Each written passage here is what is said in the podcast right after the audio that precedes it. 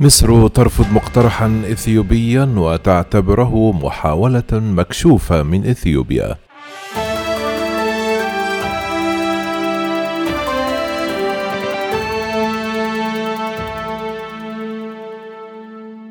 رفضت مصر مقترحا اثيوبيا بشأن تبادل المعلومات حول الملء الثاني لسد النهضة معبرة عن تمسكها بضرورة التوصل لاتفاق ملء وتشغيل السد.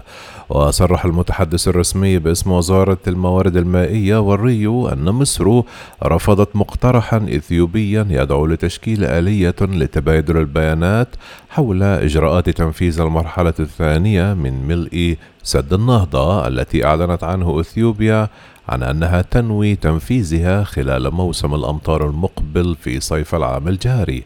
وأضاف أن هذا التصريح جاء في خطاب تلقاه محمد عبد العاطي وزير الموارد المائية والري من نظيره الإثيوبي وتضمنت العديد من المغالطات والإدعاءات التي لا تعكس حقيقة مسار المفاوضات على مدار السنوات الماضية. وأوضح المتحدث أن هذا المقترح الإثيوبي يخالف مقررات القمم الأفريقية التي عقدت حول ملف سد النهضة والتي أكدت على ضرورة التوصل إلى اتفاق قانوني ملزم حول ملء وتشغيل سد النهضة. وتابع أن هذا المقترح الأثيوبي لا يعد كونه محاولة مكشوفة لاستخلاص إقرار مصري على المرحلة الثانية من الملء التي تنوي إثيوبيا تنفيذها خلال صيف العام الجاري حتى حتى لو لم تصل الدول الثلاث لاتفاق حول ملء وتشغيل سد النهضة. وشدد في هذا السياق على أن مصر ترفض أي إجراءات أحادية تتخذها إثيوبيا ولن تقبل بالتوصل لتفاهمات أو صيغ توفر غطاء سياسيا وفنيا للمساعي الإثيوبية لفرض الأمر الواقع على دولتي المصب.